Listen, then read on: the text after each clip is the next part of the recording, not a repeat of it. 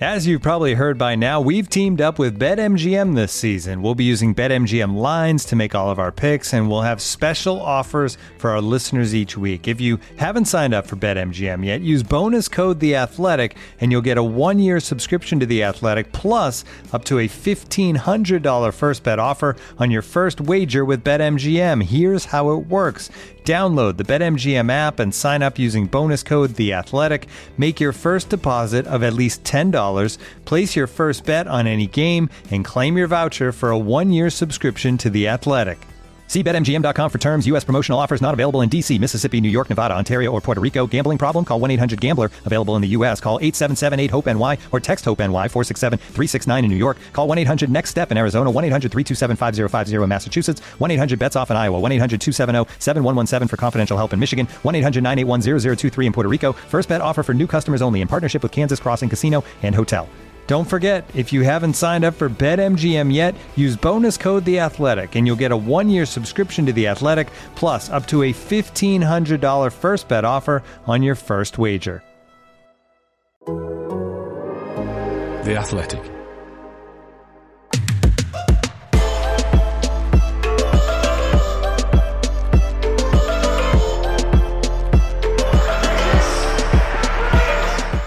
League show. Bournemouth tame the Terriers. Nathan Jones finds utopia in Hull. Reading inch themselves further from trouble. Scruffy QPR fall to posh yet again. There's a big shock in League One, and Cooper's no longer at the wheel for Barrow. This is the Totally Football League show in association with Paddy Power. We are again, then, gang. It's me, Matt Davis Adams, here to talk you through everything that happened in the EFL this weekend in the company of the former Arsenal and more winger Adrian Clarke. Hello, Matt. Swindon Town Hall of Famer Sam Parkins with us, Afternoon, Matt. and the host of the Athletics Football Podcast and more, Flo Lloyd Hughes is back too. Hi, Flo. Hello, Matt. I was worried you were going to go something about landlords because that's what my intro seems to be on like any single bit of content I do at the moment. So I was a bit worried, like not another reference to landlords. So I'm glad it's not about uh, the housing market anyway. No, I thought I'd pick one of the, the podcasts that you host, and I, I whittled it down from the uh, initial 307 that I had, and that's the one that we went for um, this week. Uh, now, Abby's just put in, in the script that she and I uh, share FA Cup kudos to Boro and Forest. Hmm. Adrian, are they worthy of kudos? They both lost. Middlesbrough were beaten within half an hour. Were we a bit disappointed by the, the respective efforts? Forest played all right, but Liverpool always had another gear to go to. I commend both teams, actually. I think that they didn't park the bus. They, they went for it. They tried to be aggressive. They tried to get in the faces of the opposition. Just weren't quite good enough. Middlesbrough were definitely a little bit outclassed by Chelsea, who played well. Liverpool reserves just about had enough, didn't they, for, for Forest? But I think, yeah, they come out come away with credit. Created some good chances. The goal was really tight, cool. The miss from Zinckernagel was was a big one, wasn't it? So now I think Forest, Forest especially, can can come out of this cup run feeling really good about themselves. So yeah, it just wasn't meant to be. Uh, well done to both sets of supporters. Definitely magnificent atmospheres at, at both games. And a shout out to the Forest supporters group, Forza Garibaldi, who organised that magnificent display when the teams came out. Uh, that's enough FA Cup. Let's head to the Championship. In the Championship, Bournemouth strengthened their grip on second place with a 3 0 win at faltering Huddersfield. Luton are up to third after a comfortable victory at Hull. Reading earned a huge win in their fight for survival, beating Blackburn by a goal to nil to move five points clear of danger. Millwall and West Brom's playoff hopes were dealt a blow by Stoke and Bristol City, respectively. Sheffield United's win against Barnsley lifted them into the playoff places and leaves the Tykes adrift in the drop zone. And Derby still just about in with a sniff of survival, thanks to a 1 0 draw against Coventry. Uh, let's start with that sensational win for Bournemouth up in Yorkshire. The Cherries picking off the Terriers of Huddersfield and earning a 3 0 win. Uh, Sam, Dom Solanke looked like the star man to me in this game, someone you and I know very well, and, and somebody who's been just excellent all season. Yeah, ve- very good. Um, wonderfully taken goal. Large hand in the in the um, first two. I think he gets himself two assists for that, doesn't it? Considering it, it was his his shot that was parried for for Lerma's. So yeah, he was very isolated in that draw against Reading we spoke of last week, and I think it's just as simple as Scott Parker's instructions were, were different on this day, probably in the wake of that disappointing draw and the home draw against Peterborough he sent them out. a lot more intensity. Um, they pressurised Huddersfield's two centre halves who aren't brilliant on the ball. Colwill was probably their best one, who was sat on the bench for the opening 45 minutes and, and brought on at half time. So I almost feel like I owe Scott Parker a bit of an apology after me and Adrian uh, went for him a little bit on Friday when we were Don't apologise, discussing, Sam. Don't apologise. discussing their woes on a um, on a different media platform.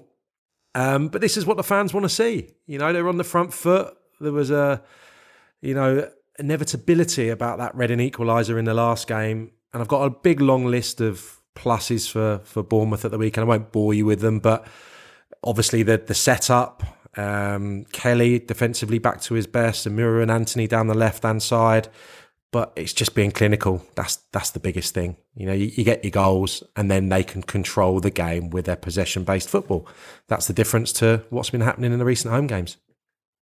Five points clear of third place with two games in hand, Flo. It looks as if second place is theirs to lose, but they've still got some pretty tough games coming up. West Brom, Sheffield United away, Middlesbrough at home, Coventry, Fulham, Blackburn, Forest. So it's not a given. No, I think on on Quest on Saturday night, Colin was really trying to force uh, Jamie Mackie and George Ellis hand on on uh, tipping Bournemouth for promotion, but I think they have a really good chance. I mean, I, don't want to be salty, but they do have the cheat codes of having one of the biggest, most expensive squads in the division. So you would put them here in this position with the amount of games to go, you know, at the start of the season, and then what they added in January on top of that. So it's not really surprising that they're at this point. And I would, yeah, probably say they're definitely the best placed to uh, to go up in that second automatic spot. But I mean, they have had some sticky patches this season, so it's whether their confidence is still back where it was. But I do agree with Sam. I think they just look like a much more ruthless side, uh, and and more the Bournemouth that we saw at the start of the season uh, on Saturday. And I think Huddersfield were were kind of undone by what what they've struggled with the entire season, which is they just don't create a lot of chances. They've got, I think I was having a look before we before we came on. They're seventeenth in the league for xG and thirteenth in the table for shots per game. So if if they're tr- if they're wanting to be in and around the playoffs, uh, you know they, they've got to be creating more than that. And I think they've been overperforming to get to this stage. Good on the ball are, you know, very solid, organised side. But when you look at the teams above them, they're far more ruthless in attack. They've got a lot better players going forward as well. So these things seem al- almost to balance themselves out come this point in the season. The third goal was just sensational. That was a Premier League quality goal. Now up against Turton towards the left corner of the penalty area. Zemura is overlapping. Billing pulls it back. Solanke with the flick, and it's 3 0. What a start in the second half. Bournemouth have surely wrapped it up. It's John Solanke's 24th of the season. Starts with the keeper, beat the press, really slick move, and it ends with a back heel finish. So definitely tipping our hat to, to the players for that goal. I don't know. I think I think me and Sam definitely definitely uh, were onto something with Parker and, and why he deserved criticism. His team looked like they played with more fun in the game. They relaxed. They they just went for it, pressed, and they, they didn't overcomplicate it. I actually think that that Carlos Corberán's maybe guilty of overcomplicating Huddersfield. Uh, we've praised how he changed his game on game, and and it's worked clearly, but. Don't know. Over the last couple of games, look at Sorba Thomas. We talked about Sorba Thomas playing up front at West Brom, looking really good. Then he went to right wing back against Millwall, and then in this game he played on the right wing in a 4-4-2 and and I looked at as well at the midfield I thought I thought Lerma Cook and Billing really overran there too of Russell and O'Brien and Russell's new to the team. O'Brien's been playing wide. I just think maybe they needed to go three midfield for that game. So so yeah I think Corberán had a bit of an off day um, but Bournemouth were superb. Yeah, 15 days ago, Huddersfield had been a point above Bournemouth in second place. Bournemouth now six points clear of third Luton with two games in hand. Uh, Huddersfield on the slide, but maybe the break for them coming at a good time so they can reset. Uh, now then, Nathan Jones, not a man who sits on the fence when it comes to expressing himself. The Luton gaffer, giddy with glee after seeing his side move up to third, courtesy of a 3 1 win at Hull. He said, I'm so proud of them. It's magnificent to see where we are in the league. That's utopia. Uh, what's he going to do if they make the playoffs, Clarky? uh, he's, good, he's yeah, he's going to have some kind of orgasm, isn't he? It's it's, it's exciting. It's, it's it's exciting times for him for I wouldn't want to see that.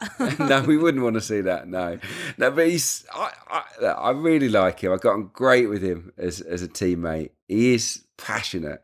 He's so into it. It's unbelievable. He was the same when he was in his early twenties. It's, it's, it's yeah. It's not a surprise to me at all. Um, but third is amazing for Luton. You know, given given how small a club they are, given the lack of sort of firepower in terms of wages. And this was this was really nicely done, wasn't it? They pressed Hull City, forced mistakes out of them.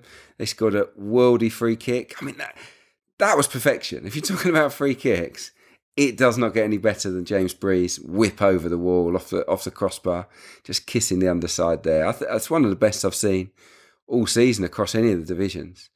And and they're doing it at the moment with loads of centre backs missing. I think three, four, five are out of the team at the moment. So yeah, massive kudos to them.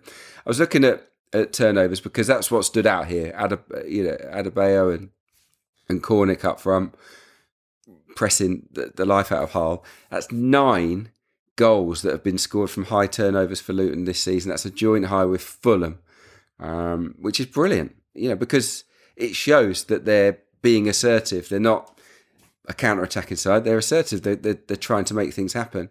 Um, so yeah, excellent, absolutely excellent. The next four games are huge for Luton Town, aren't they? They've got Millwall at home, Posh away, Huddersfield away, and Forest away. Now, if they can get a couple of wins out of those four tricky games, then they're right in, in with the mix, aren't they? It's um, yeah, it's been an amazing season for them.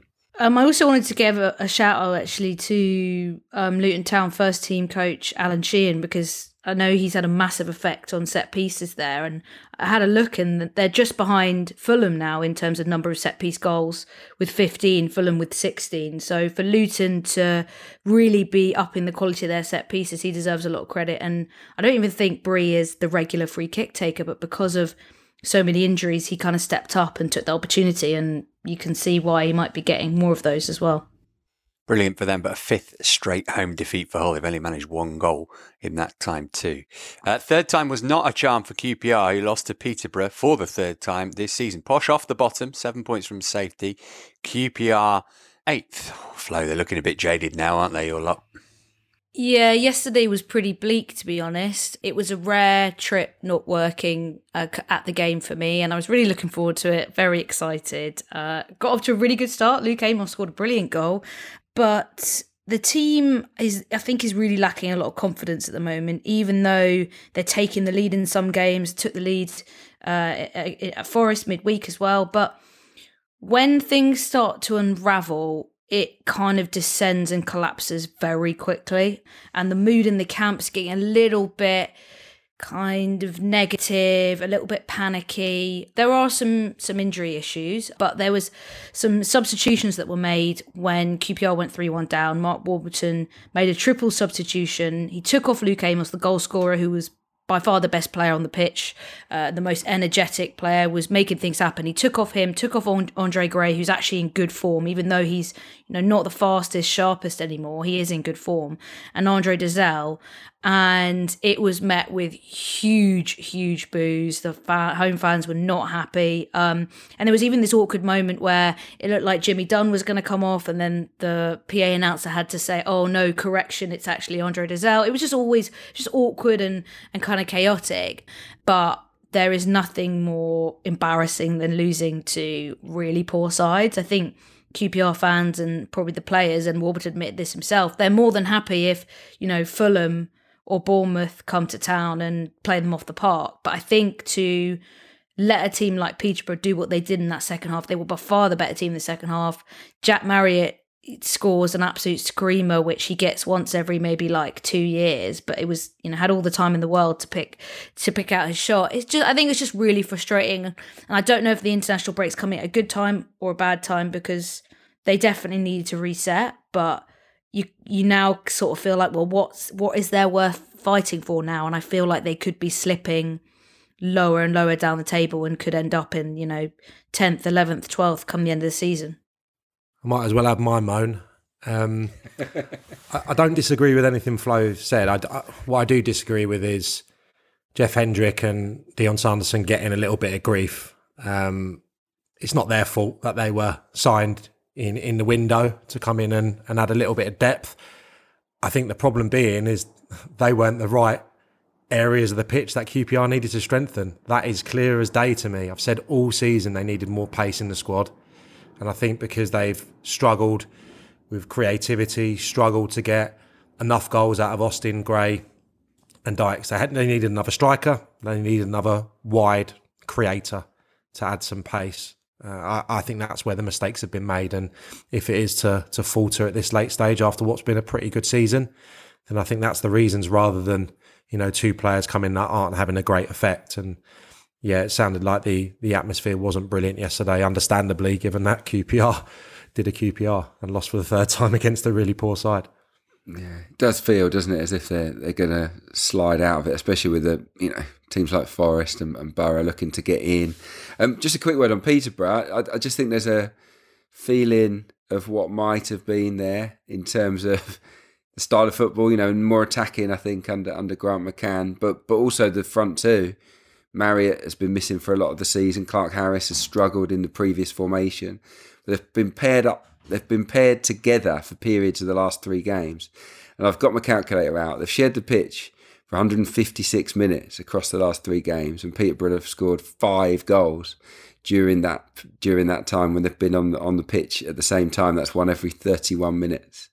I'm not saying that that would be sustainable, but they are clicking and they'll start to believe maybe that they can uh, produce a miracle. I don't think they will, but if they're scoring goals, which the team are now, you're in with a sniff, aren't you? Right, plenty more championship chat to come after this brief interlude. So, what do you think about this Jesse Marsch then? I quite like him. He's American, and American managers never get relegated, do they? That's because there's no relegation in Major League Soccer. Oh. It would be generous to say Leeds definitely won't get relegated, but if you want generous, try Paddy Power's Bet Builder offer and get money back as a free bet if one leg of your fourfold Bet Builder lets you down. Paddy Power. Pre-match online Bet Builder bets only. Min odds 1 to 5 per leg. Max free bet £10 per day. 7-day free bet expiry. Excludes enhanced match odds. Eligibility restrictions and T's and C's apply. 18 plus begambleaware.org. You're listening to the Totally Football League Show, part of the Athletic Podcast Network.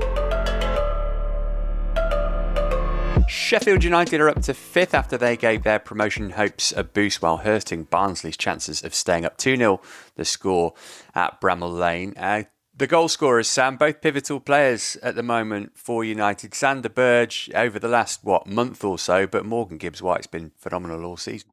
He has, and Barnsley manager spoke about how difficult it is to to shackle him afterwards and summed it up pretty well because when you're playing essentially a attacking midfielder off the centre forward, it makes it incredibly difficult for the centre halves to know where to get tight, whether to follow him into to deep areas. And what I loved about his goal was him gambling and running and beyond, time in a run, uh, wonderfully found by McBurnie, but something that you probably wouldn't associate with Gibbs White. So with a hamstring injury, I think it is for Billy Sharp his importance becomes even greater for the running. But I think, like a lot of the teams, you know, looking at the stats this morning, looking at the run ins, you know, this is probably going to be a year where we're going to see the teams that are ridiculously organised, that are resilient defensively, um, prosper because there's not loads of sides with great deal of flair outside of Fulham and, and Bournemouth. I would say. Think of, I, would put Forest actually maybe in that category, Matt, just for you.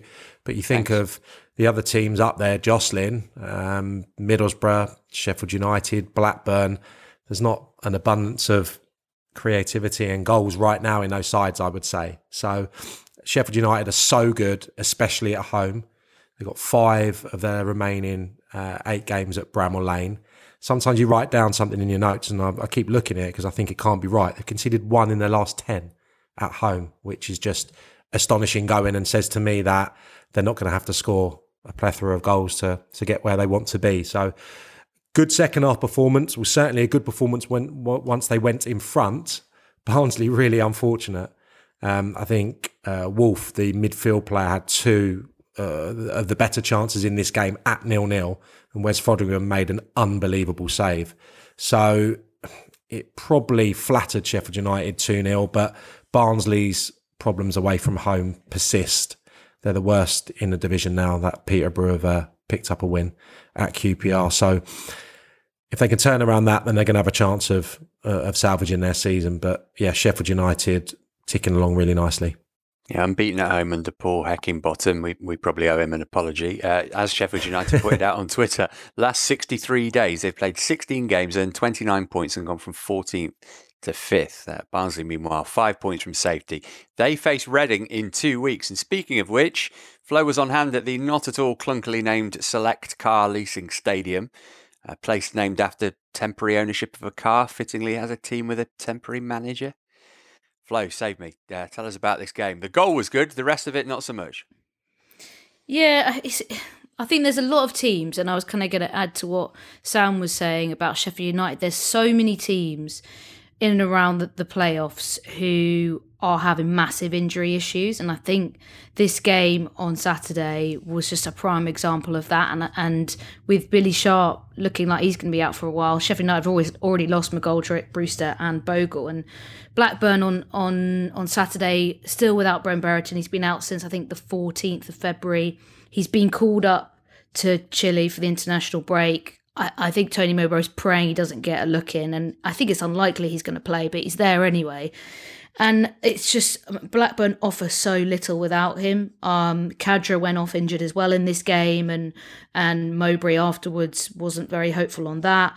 So it seems like a lot of those squads who had really good runs on the at the start of the year are now crumbling a little bit and losing some really key players, and I'm I'm just not sure how they're going to sustain. And I would put um, Blackburn maybe under the kind of QPR umbrella of, of, of drifting out of the the playoff um, positions. I mean, it was a quality goal that won the game for Reading. Josh Laurent, unbelievable strike um, out of nowhere, really, because it had nil nil written all over it. I just didn't see how either team were going to get a winner. Lucas João missed some really good chances in the first half. But yeah, Blackburn just so toothless. Um, without Brereton, just don't see them scoring a goal. Um, Gallagher missed a, a good couple of chances. Bradley Dack came off and missed a one on one.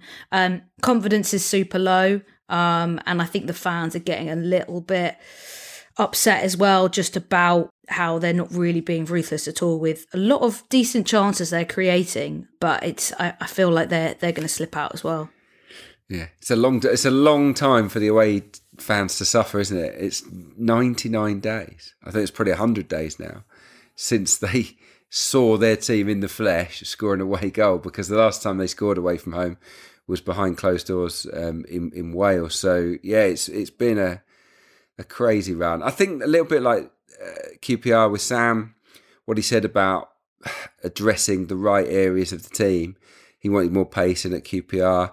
I think Blackburn needed to get more of a like for like backup for Ben Brereton Diaz. They didn't really do that, and they're they're, en- they're ending up with strikers that aren't strikers. You know, Khadra's been used up there. Buckley's been used up there as a sort of false nine. Gallagher can do it, but I think he's more effective, almost as a as a wide forward. So yeah, I think I think that they will look back at January Blackburn Rovers and think, did we miss a trick there? Um, in light of obviously what what's happened to their main man. I think we've missed a trick here. We should have drawn up a old school manager um, bingo for, for Paul Ince. I think a few weeks ago he did uh, too much tippy tappy or something yeah, along yeah, those lines. Yeah, yeah. And then after Josh Laurent goal, I, I knew it was coming. I hadn't even seen, seen him do that in training. Straight off the straight off the bat, um, just knocking Josh Laurent down after probably the goal of the weekend. It was sumptuous, wasn't it?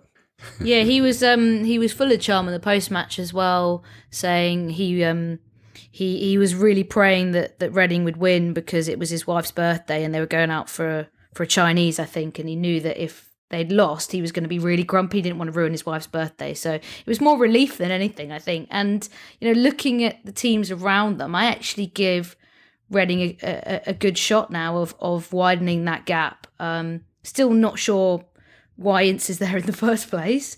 But I do think, you know, there is enough attacking quality there as, as kind of chaotic and and calamitous, calamitous as the defense might be, there is definitely enough quality going forward to I think rescue them. But it's a it's a weird old time I think to be a Reading fan. Looks a million dollars though, Paul Ince. I don't think he looks any different to, to when he was a player. Um, Tony Mowbray, meanwhile, with, with every passing day, looks more and more like an owl.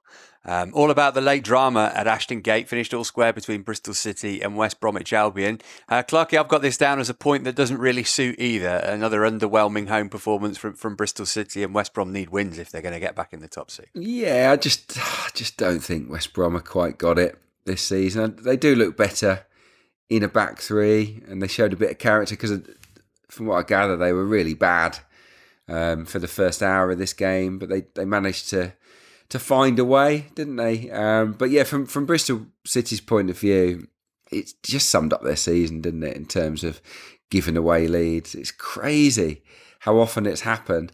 Eleven times they've conceded after the 90th minute this season. I mean, that's that's just ridiculous. Um, I think 20% of, of all the goals they've conceded have come after the 81st minute this season. So I don't know what that comes down to. I think it has to be mentality. I know they've got a younger team this year, haven't they, under Pearson? So maybe they're sort of switching off and making some rookie mistakes, maybe not managing games better. I did notice that a few of the fans were, were coming for Nigel Pearson after the game saying where were the tactical substitutions? And i do get it. I do get it because most managers have those up their sleeve don't they? If you're if you're ahead coming into the last few minutes you slow the game down. And i think he he had a couple of subs up his sleeve and he, he didn't put them on. And so yeah that's frustrating. But we should we should praise andy Weimann. I, I, it would be wrong not to give him a bit of credit. It was a great goal a brilliant volley. Um, old school football wasn't it? The long diagonal free kick big header from Atkinson, and, and there he was to, to spank it home on the volley. Brilliant from him. And we, we, we haven't talked about him enough on this show 18 goals, nine assists. That's remarkable in a very mediocre Bristol City side. And he's played in different positions as well. He's not playing right up front, he didn't play there in this game either. So, yeah, Andy Weimann, well played. But they've got, they've got to learn to, to see games out. Yeah, I mean, I think so much praise needs to be had to Weimann as well because without him, uh, they would certainly be in in the, in the relegation zone at the moment because I think he's just inflated their position completely with his goals, and I can't believe Nigel Pearson's still there. I think they are one of the worst teams in the division by far. I'm surprised to even see them in 18th right now, and I think next season, unless something changes, they're in serious trouble because they're not good at all. And I think this this sort of game was a prime example of you know a, a, bit of quality from from him giving them a shot, but then the reality of the squad that they've got getting them into trouble again. And I just think that, uh, that there needs to be serious uh, bit of overhaul in in the summer. Otherwise, next season they're they're going to be in real trouble, especially with the likes. You know, if, if if it goes like it is now with Barnsley, Peter, and Derby all going down next season is going to be so tight because you know it's, it's, a lot of teams who are on the edge at the moment. All right, let's bring in producer Abby to give us some odds on the championship, courtesy of Paddy Power. Abby, what have you got for us? Well, Matt, I'm going to talk to you about your, uh, your beloved Nottingham Forest because they are the third favourites to be in the top six come the end of the season. They are four to nine. Uh, Sheffield United, the favourites um, on the on this list, they are uh, four to one on, and Luton eleven to four on as well. And uh, Middlesbrough then the fourth most likely to be in the top six, uh, two to one on there. If you fancy backing Forest to win the whole playoffs, that's seven to two. Um, but if that's not numbers you like the sound of, how about this? Relegation Derby, 100 to 1 on. Excellent. Uh, right, we'll check in on League One next.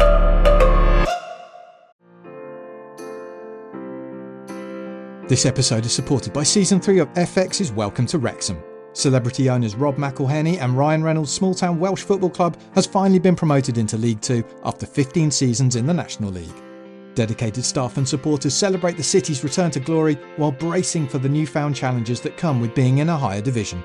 Will Wrexham AFC stand up to the challenges and rise again into League One? FX is welcome to Wrexham. Catch all new episodes Thursdays on FX. Stream on Hulu.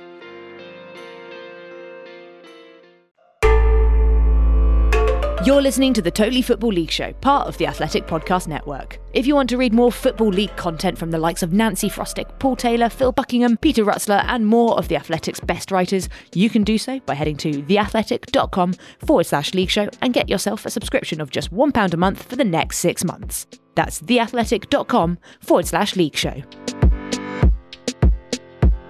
In League One, the leaders Rotherham suffered a shock 3 0 defeat at home to Shrewsbury. Wigan moved to within a point of top spot after breezing past Morecambe at the DW. MK Dons kept pace after a narrow win at Cambridge.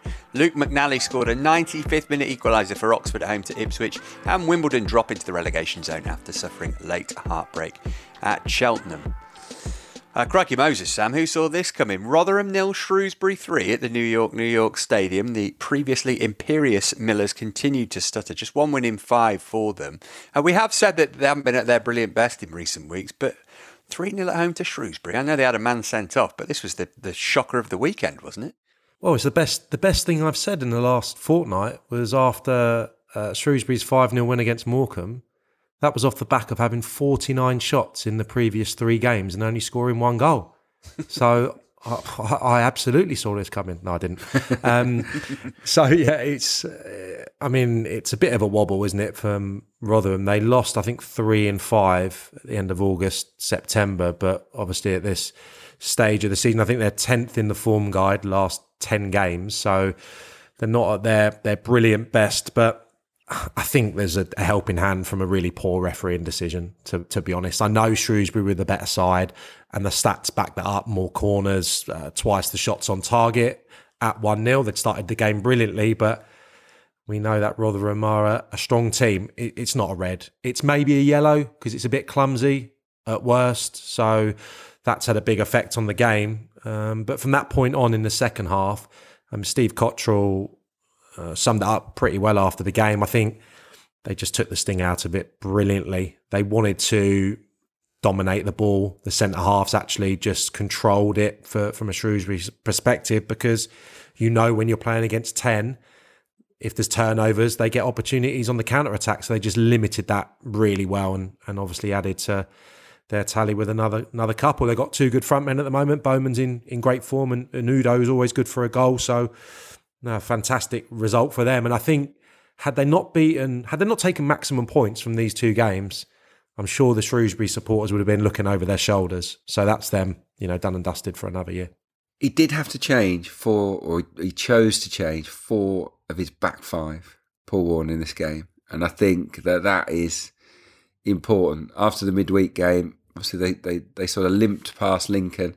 Not entirely sure on the reasons why. I think there was a little bit of rotation in there. But when you change that many play that many members of a unit, I think it's a risky move. I really do. It's a shame because he's, he's kind of overloaded with good wing backs, good good centre halves. Doesn't have that same luxury up front. And I think if you're going to rotate, and we see it with other clubs, um, if you're going to rotate, I, I, would much prefer to rotate the strikers, keep them fresh and firing from, from a midweek to a weekend. But but he did it the other way round, and obviously Shrewsbury um, Shrewsbury gave them all sorts of problems. A fantastic performance from them. Hey Matt, have you seen Tyrese Fornah? Because he's getting rave reviews and he's one of your mob. Yeah, yeah, he's uh, he's very highly rated, I think, but difficult to break into the uh, two-time European champions team at the moment. So we'll let him go and get some seasoning out on loan. Uh, Flo.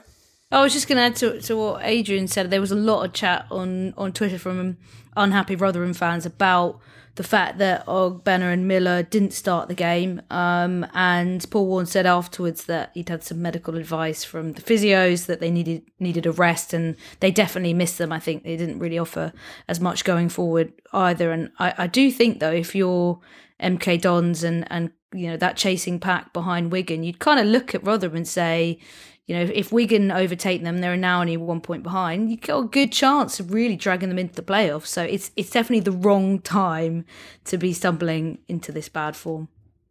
Shrewsbury not lost at Rotherham since 2007. Four wins and four draws. The one game they did lose, playoff final a few years ago, if everyone remembers.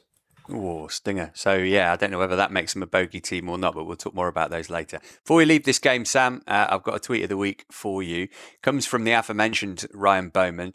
Now, there's a picture here, and poor Ryan has had his shorts pulled down by what we believe to be Luke Leahy. Luckily for us and for him, he's got some long blue boxers on, uh, which really look like a pair of shorts and mean that he can smile in the picture, even though he's been embarrassed. Keep that in mind as I read the text. Good day, football emoji, sunshine emoji, shorts pulled down in celebration, uh, laughing face with mouth open emoji, laugh, laughing face with mouth open emoji at Luke Leahy. I mean, it's all about the picture, really, isn't it? But the emoji use is fine, 7 out of 10. I, I think it's better than what we've been served up recently. I'm a bit surprised, you know, a hard Scottish number nine with that uh, amount of emojis you know, that, that does surprise me. I, I, think he'd be straight to the point, you know, a, a lack of emoji. But yeah, it, it, it, at least he's he's focused on a, a light moment from the game rather than uh, applauding the supporters who, of course, are going to be very jubilant with the three goals. Oh, well done, Ryan. You get the parking seal of approval. Uh, now then, Wigan took advantage of that stumble by Rotherham to cut the gap between the two to just a single point, as Flo says. Uh, the Latics doing for an increasingly doom-looking Morecambe at the DW.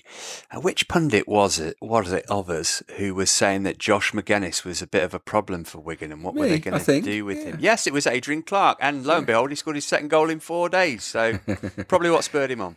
Exactly. No, good on him as well. I never said he was a bad player. I was just saying that, okay, I get that he's holding the ball up. I get that he provides that aerial threat.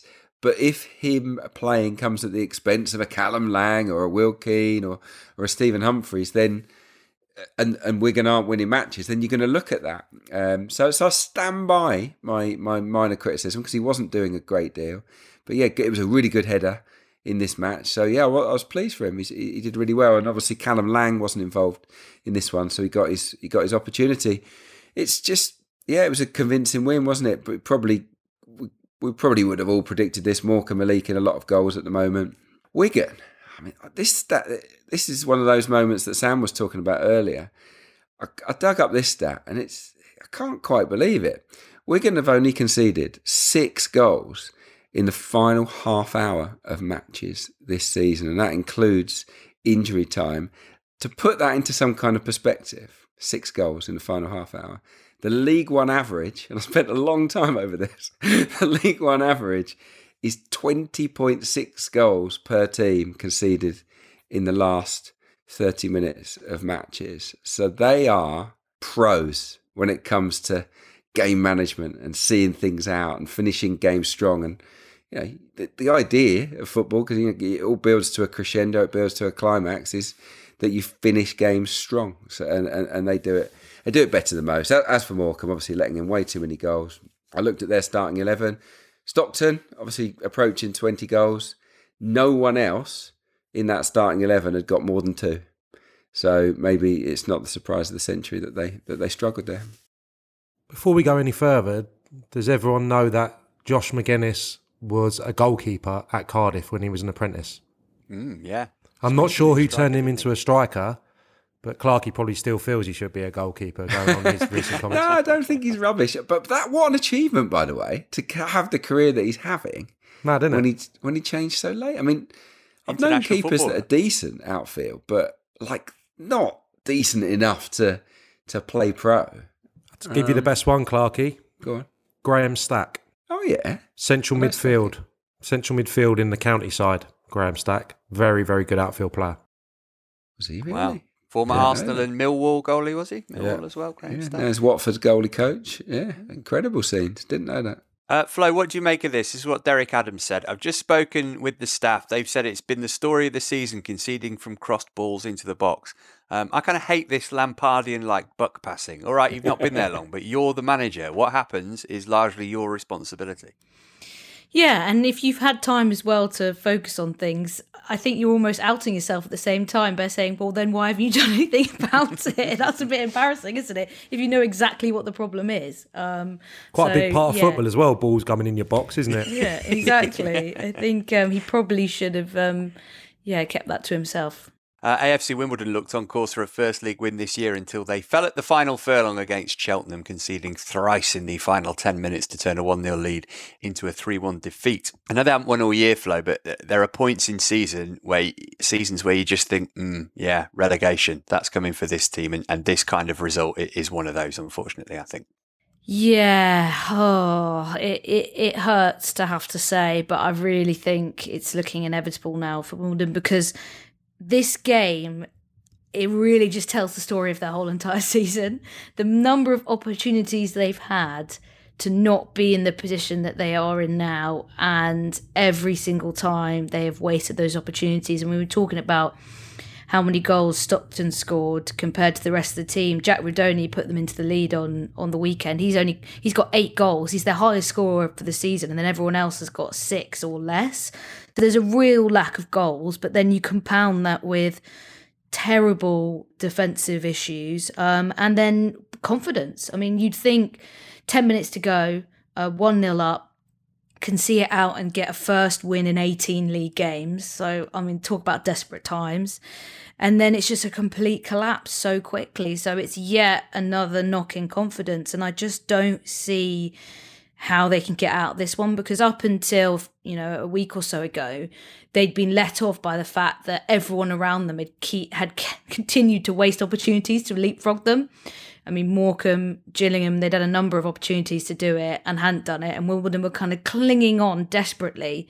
Uh, but time was obviously going to run out because one of those teams was going to turn. Gillingham have now leapfrogged them, dragging them into it. And I just, I just don't see a way out because even if they get themselves ahead in games, they've just got zero confidence and and they're they you know they're not good on the ball at all. So any single time a team is going forward, you it's kind of heart and mouth for them. So yeah, I really fear for them because I think it could be League Two, to be honest. Uh, it's looking like it's four from six, right, Adrian, at the bottom. Just looking at the table, you got Fleetwood and Gillingham both on 34 points down the relegation zone. Wimbledon 33, Morecambe 32, Doncaster 30 and Crewe a little cut adrift, but a big gap up to 18th place Lincoln. So it's probably going to go to the wire, isn't it? I think so. Which yeah, I, I, don't think there are too many surprises there. I, I, don't. I think that Cheltenham are one of those sides that some people might have put put in there, but they've they've been brilliant up to 12th. So well played. Them Cambridge as well have, have, have overachieved, but the others I think we all probably tipped to struggle. Crewe Hang on a minute, I can't, I can't see Plymouth there. All right, we've moved on from that. You know, I've got new fans. I want a new manager to come on and give you a bit. the, um, yeah, I, I, don't know. I think I think Doncaster's draw with Fleetwood kind of helped. didn't help either, did it? I think Gillingham under Neil Harris feel, feel like they might they might just pinch enough points to to escape it, and uh, so I think it's probably four from five in my opinion, Fleetwood can't keep clean sheets, can they? Apart from the one they got at the weekend against Donny. Um, so yeah, four from five in my view. Uh, Abby, what are the odds saying in terms of the outrights in League One, please? Well, there's a bit of a change because uh, Wigan are the uh, odds-on favourites to win the whole of League One. They are four to seven. Uh, Rotherham six to four. MK Dons fourteen to one. I just wanted to do a quick straw poll because I'm looking at the uh, to win the playoffs odds section. Um, straw poll: Who who's going to win the playoffs? Adrian. Oh, First team that comes to your mind. Who is going to win the playoffs in you got to say Plymouth now. One. I, do you know what? They've got a great chance. They've got a wonderful chance. I am going to say that. Oh, Milton Keynes Dons, yeah. I, I, think I think MK Dons or Plymouth. I wouldn't back Oxford because they're, they're, they're, poor at the back. Sunderland are flaky, and we don't know who's going to get in there out of Ipswich, Sheffield Wednesday, Wycombe. I don't think I could back any of those. So yeah, Milton Keynes or Plymouth to go up, in my opinion. Flo, I'm going to go Plymouth. I think that's fun. Plymouth's a fun answer. Mm. And yeah. Sam, who's going to win the playoffs? Pre-weekend, I thought Sunderland and Wycombe would get in. I'm going to go for Sunderland. Ooh. Okay, so Paddy Power's favourites to win the playoffs are Sheffield Wednesday at 11 to 4, MK 7 to 2, Sunderland 4 to 1, and Oxford United 9 to 2. In fact, Sunderland aren't really in their lookings for the top six finish because Wigan, uh, Rotherham, and MK Dons are not in the odds. So Plymouth three to one on to be in the top six. Sheffield Wednesday eleven to four on to be in the top six, and Oxford United nine to four on. So uh, sorry, Black Cats fans, League One again for you next season. you heard it here first. Right, last stop, League Two. Looking for an assist with your credit card, but can't get a hold of anyone? Luckily, with 24 7 US based live customer service from Discover, everyone has the option to talk to a real person anytime, day or night. Yep, you heard that right. You can talk to a real human in customer service at any time. Sounds like a real game changer if you ask us.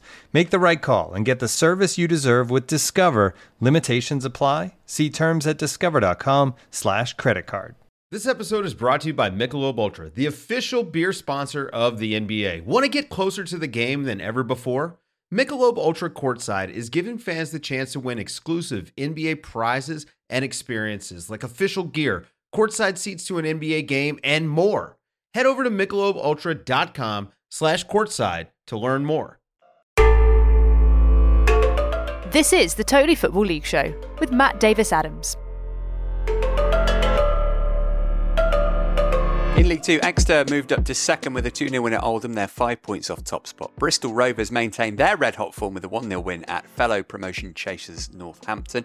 Salford hit five against rock bottom Scunthorpe. Carlisle earned the bragging rights in the Cumbrian derby by beating Barrow 2 1. And Steve Evans' first game as Stevenage manager will have to wait. Their game against Mansfield postponed due to COVID. Uh, some unsurprising news breaking from Barrow, who have sacked manager Mark Cooper. Uh, he of the eight game ban for telling a female ref that this is a man's game. Um, not too many mourning his departure, I don't think, Sammy, the Barrow wise or, or otherwise. Not really a surprise, this decision.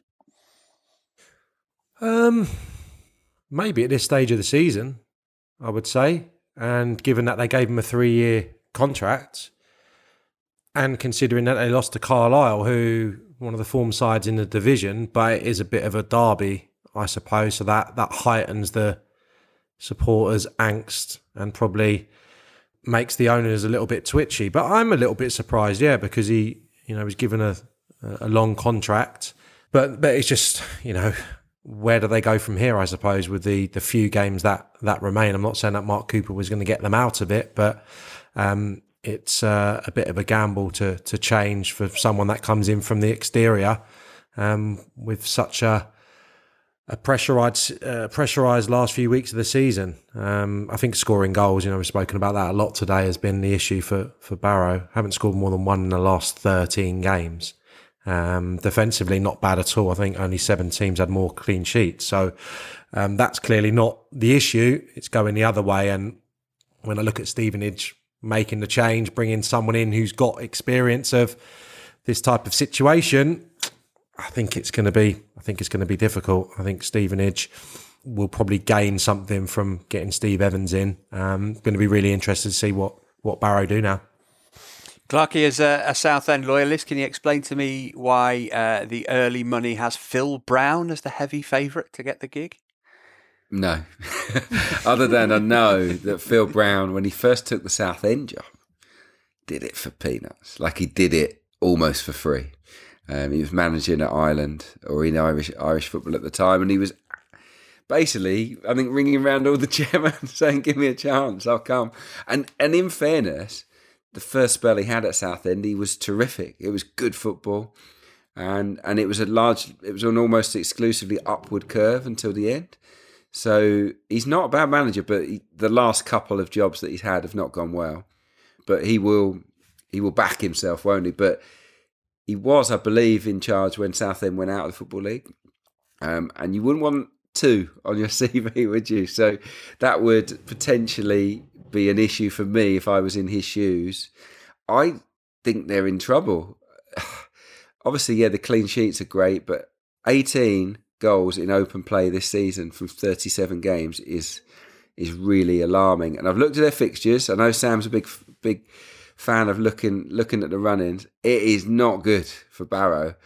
All but two matches are against teams that will regard themselves as promotion contenders. The only two matches that aren't are against Crawley, dangerous, and Leyton Orient, revived they've got, I would make Bar- Barrow underdogs in every single match they have between now and the end of the season. I think they might go. Um, Oldham can catch them for sure. Um, no Rob Kelly, of course, now to take over as caretaker. I know he's done that a few times. He's at Wigan now. So, yeah, who gets the gig? We shall see. We'll maybe have some update for you on that on Thursday's show. Uh, Oldham nil, Exeter two. Uh, Exeter getting their proclaimers on here. 500 miles they travelled there and back to get there. Flo, what's the furthest you've ever done for an away day? Oh, that's a good question. Um, I think Doncaster probably. Did you win? Can't remember. it's all part of the fun, isn't it? Is this the season for him, Sam? Your old mob Exeter? I mean, it's the parking derby. This is seemingly every fixture from League One and League Two. I think it could well be ridiculous um, form. I think it's one defeat in 13. They're on this brilliant run at, at home as well. And I think they've got some really good looking fixtures at, at St James's Park that, that remain. The one concern is that they're dropping like flies a little bit. I think Nombe is going to be missing. Obviously, didn't play at the weekend. Red card for Atangana. Um, a couple of other injuries picked up as well. So um, they're a little bit light right now. But um, I think this was a game that are possibly lost in previous seasons. Obviously, wonderful penalty save down to 10 men, um, and were able to fashion another chance. And Jevani Brown, after such a limp start to the season, hot first half of the season in terms of goal scoring, 16 12 now, I think, for him. So they have got one of the informed front players in the in the division. Um, so yes, up to second now, momentum. I've said it a few times in recent weeks. Yeah, you, you want to be you want to be playing well right now, and I think Exeter are, doing that and picking up results. You don't want to be stumbling over the line and getting fortuitous three points a la QPR at Luton because it's not sustainable. I think Exeter are are probably the real deal now. So, a significant defeat for Oldham at the bottom. What does that do to the relegation market in League Two with Paddy Power Abbey? Well, Scunthorpe are not even in the uh, betting odds, so they are down and out according to Paddy Power. Oldham are the next favourites to be down as well. They're nine to four on, uh, and uh, Stevenage more likely to be relegated than Barrow uh, at the moment. Stevenage twenty three to ten, and Barrow ten to one. Uh, but we shall see if that all changes as uh, Barrow search for their new manager. We shall indeed. Uh, you can find out these odds and more at paddypower.com or the Paddy Power app is over 18s only. Prices are accurate at the time of recording. Terms and conditions apply. And when the fun stops, stop. Uh, now, though, before we go, after QPR lost to Posh for the third time this season, I wanted to know who's your bogey team. Flo, you can't say Peterborough. There's got to be another one that, that QPR always struggle against. I know they don't like coming to the world famous City Ground very much. Yeah, I mean, take your pick. There's quite a few actually. Um, but I'm going to go with Fulham. Um, I mean, definitely Fulham away from home. I've only really had one enjoyable trip to Craven Cottage as a, as a QPR fan, and that was in 2018 uh, when we nicked a, a last minute win, and we haven't beaten them since 2016. I think that was our last win at Craven Cottage. Drissa Sylla poked one in for about two yards out. Lost 4 1 there this season. Obviously, famously won six, lost 6 0 there in the Premier League when Adel Taarabt left at half time and caught a bus back home. Um, yeah, just endless, endless bad memories. We've struggled against, against them at home as well, so it's got to be Fulham. Uh, for Forest, it is Walsall, believe it or not. What not won in the last 13 games against Walsall, stretching back 23 years. Uh, that run. Sam, your former Walsall, of course. Who was the team you used to play against that you never seemingly would win against? Well, I've done this a few times, I think, on the pod. Hartlepool United.